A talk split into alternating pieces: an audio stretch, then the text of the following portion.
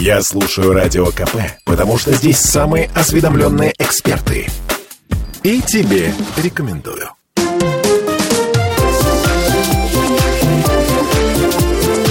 Открытая студия.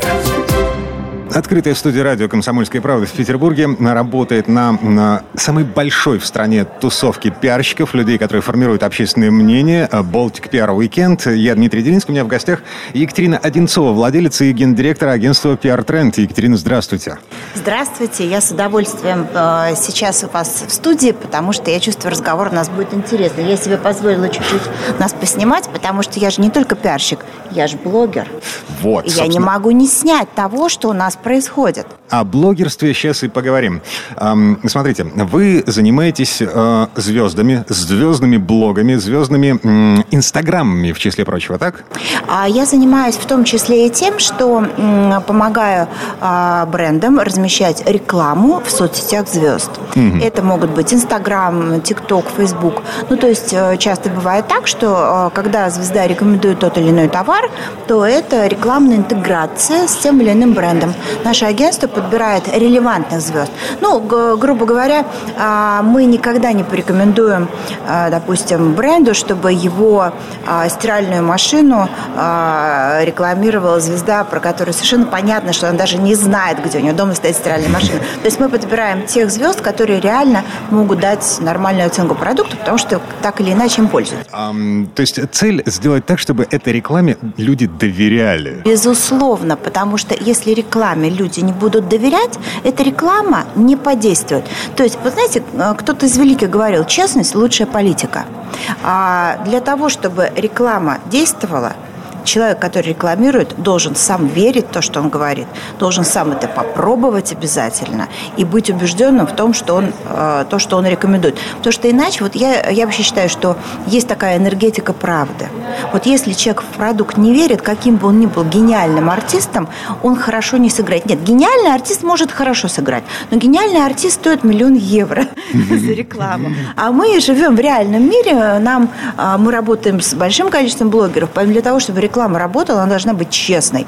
И вот для того, чтобы а, она была честной, вот это сложнейшая задача познакомить блогера с продуктом, подружить его с продуктом, сделать так, чтобы он его искренне полюбил, и только уже потом по любви что-то делал. Хорошо, давайте посмотрим на это с другой стороны. Я захожу в Инстаграм, угу. ну, там, не знаю, Насти да. Ивлеевой, Моргенштерн. Например. Да.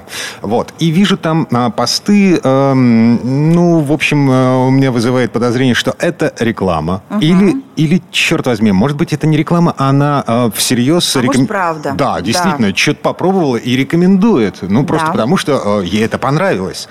Э, где тонкая грань между вот... Э, я могу сказать, что надо для того, чтобы отличить у блогера рекламу от искренней рекомендации, нужно провести такой анализ.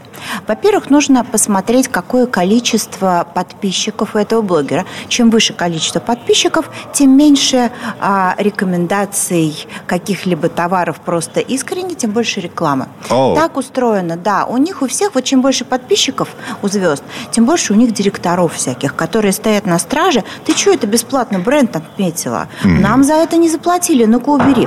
И вот если бренд отмечен активной страничкой у очень крупного блогера, а, активная страничка, значит, ткнул на нее пальцем и сразу перешел на страницу бренда. Скорее всего, это реклама. Если он просто написан, не отмечена активная страничка, то, скорее всего, это просто рекомендация. Это первое. А дальше – блогеры, у которых поменьше подписчиков, а, они очень часто отмечают бренды активной страницы просто потому, что они очень заинтересованы в диалоге со своей аудиторией и очень заинтересованы дать ей полезную информацию. Вот, например, у меня меньше миллиона подписчиков, там 700 с чем-то. Я отмечаю просто все бренды, которые я упоминаю, вообще независимо от моих отношений с этими брендами. Почему? Потому что а подписчиков достаточно много, и если я рассказываю о том, что мне понравилось, и не отмечаю бренд, потом заваливают директ вопросами, а где это купить, а что это за бренд, и я не могу всем в директ ответить. А не ответила, люди обижаются. Ну как это так? Она рассказала и не отвечает, где это купить. Mm-hmm. То есть раздразнила, понимаешь, и не говорит где. Поэтому приходится это делать а, для, просто для удобства подписчиков. А, и а, блогеры, которые, ну как бы сказать, для, для которых это не бизнес, а, а все-таки для того, чтобы миллионные аккаунты поддерживать, надо деньги вкладывать. Это тоже еще один секрет, который сейчас вам открою.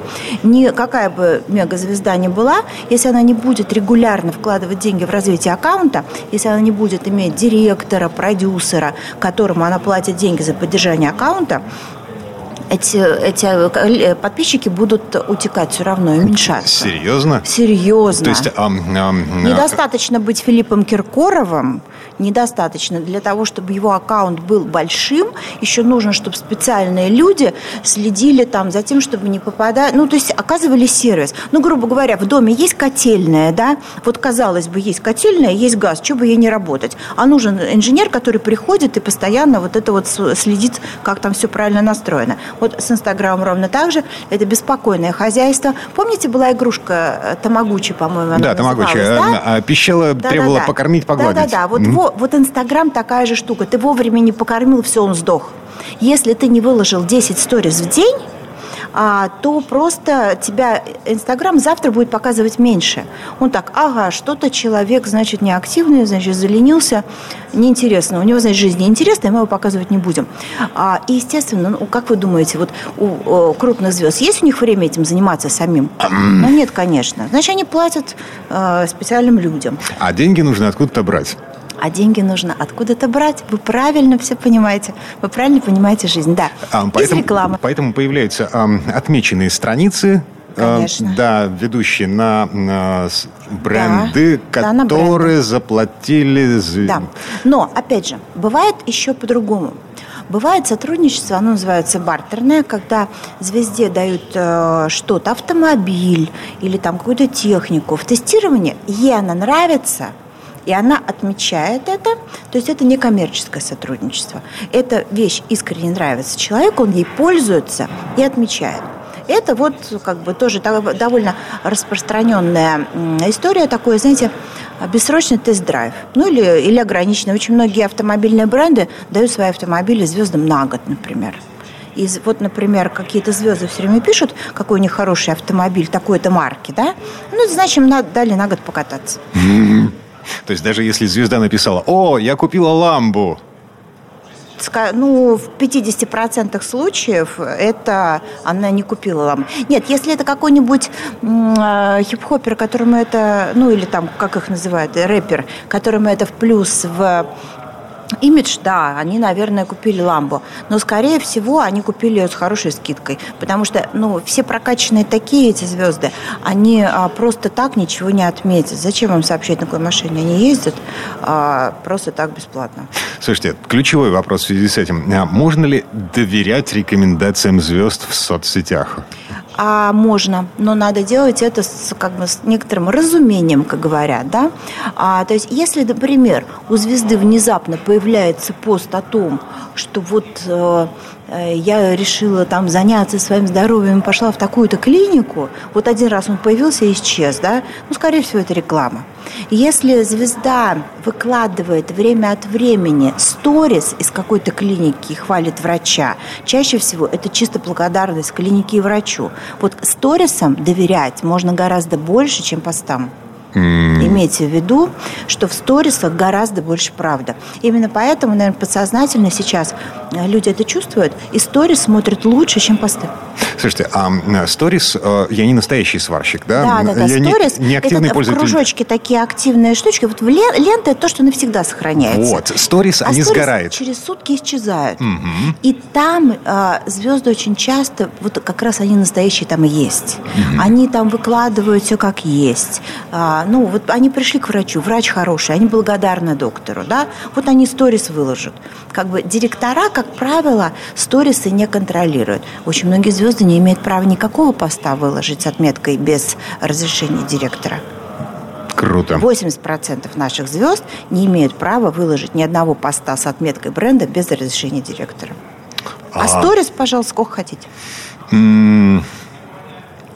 Слушайте, профессиональный вопрос. Да. А, моя жена пиарщик. Так. Вот. А, она кухонных разговорах говорит, что профессия пиарщика умирает. Вот это классический пиарщик, он эм, в ближайшее время уже никому нафиг не нужен будет классический пиарщик – это вымирающая профессия, как классический туроператор, а, турагент, да, как классический, я не знаю, там много кто еще. Вот. А, но профессия трансформируется, как трансформируется наша жизнь. А, коммуникации, они всегда будут нужны потому что люди по-прежнему не очень умеют там, договариваться, разговаривать, рассказывать о себе.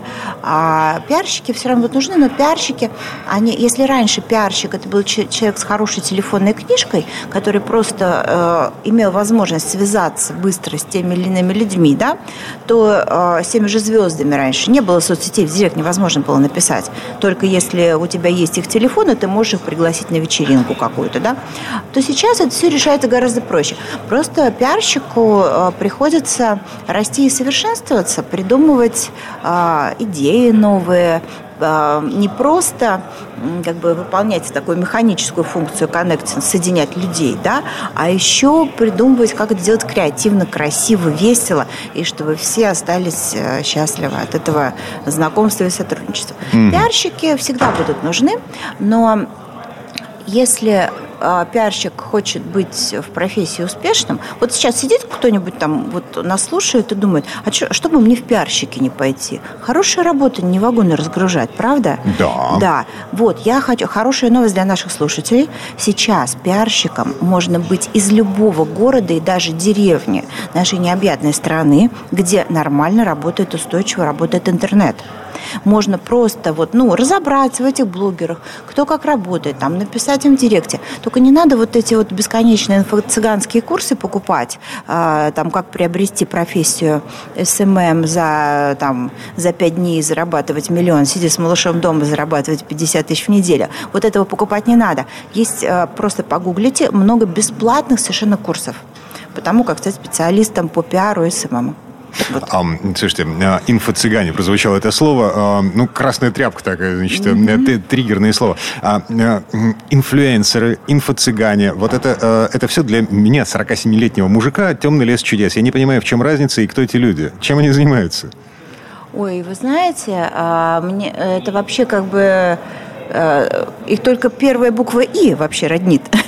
Инфлюенсеры – это люди, э, чье мнение имеет значение для людей, их подписчиков. То есть инфлюенсеры – это люди, которые обладают авторитетом, узнаваемостью, известностью, которым верят. То есть они влияют на на убеждения других людей. И зарабатывают ну, на этом? На, не всегда. Угу. Не обязательно. Инфлюенсер может не зарабатывать. Инфлюенсер, он влияет а уж зарабатывает он на этом или не зарабатывает, это его личное дело. Но кто у нас самый главный инфлюенсер? в России? А, Владимир Путин. Правильно. Вот. Вы все четко поняли, да? Чем он отличается от инфо-цыган? Примерно всем. Так вот, а инфо-цыгане – это люди, которые поняли, что а, в интернете сейчас а, непаханный край, вот это вот э, поле чудес стране дураков, и они поняли, что в интернете реально можно очень много зарабатывать. Инфо-цыгане это поняли, рассказали всем и обещают легко научить, легко зарабатывать в интернете. Более того, процентов 5 тех, кто купит у них эти курсы, они реально научат легко зарабатывать в интернете. Но просто не надо на это тратить вот как бы последние деньги. Да? Если есть лишние, ну, можете в это поиграть. Но вообще лучше а, в, уважаемых университетах есть бесплатные онлайн-курсы, короткие, для а, того, чтобы освоить эту профессию. Там SMM-менеджера, пиарщика. И это то, что действительно... У меня вот в агентстве Trend работают девочки с, просто из разных концов России. Они сидят где-то, там у меня одна девочка работает, сидит в маленьком городке под Казанью. Она у меня ведущий специалист по работе с блогерами, там, с ТикТоком. Вот она сидит у себя а, на природе, изучает всех тиктокеров, связывается с ними напрямую. Там раз в месяц приезжает в Москву на мероприятие. Она счастлива, я довольна. Сейчас мир изменился так, что в любой точке нашей страны можно а, найти для себя вот какую-то такую работу онлайн, удаленную. Вот, и э, я считаю, что мы живем в потрясающее время, время возможностей. Екатерина Одинцова, владелец и гендиректор агентства PR Trend. Э, Екатерина, спасибо, исчерпывающе. Спасибо вам, было очень интересно с вами пообщаться. Люблю комсомольскую правду. Открытая студия.